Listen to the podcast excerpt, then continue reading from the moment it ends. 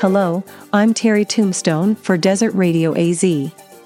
Two dogs trained to detect an odor distinct to people who are sick with COVID 19 will visit three school districts in Bristol County, Massachusetts, this week. A black Labrador named Hunter and a golden lab called Duke can detect the smell of the virus on surfaces and will sit to indicate when they pick up the scent.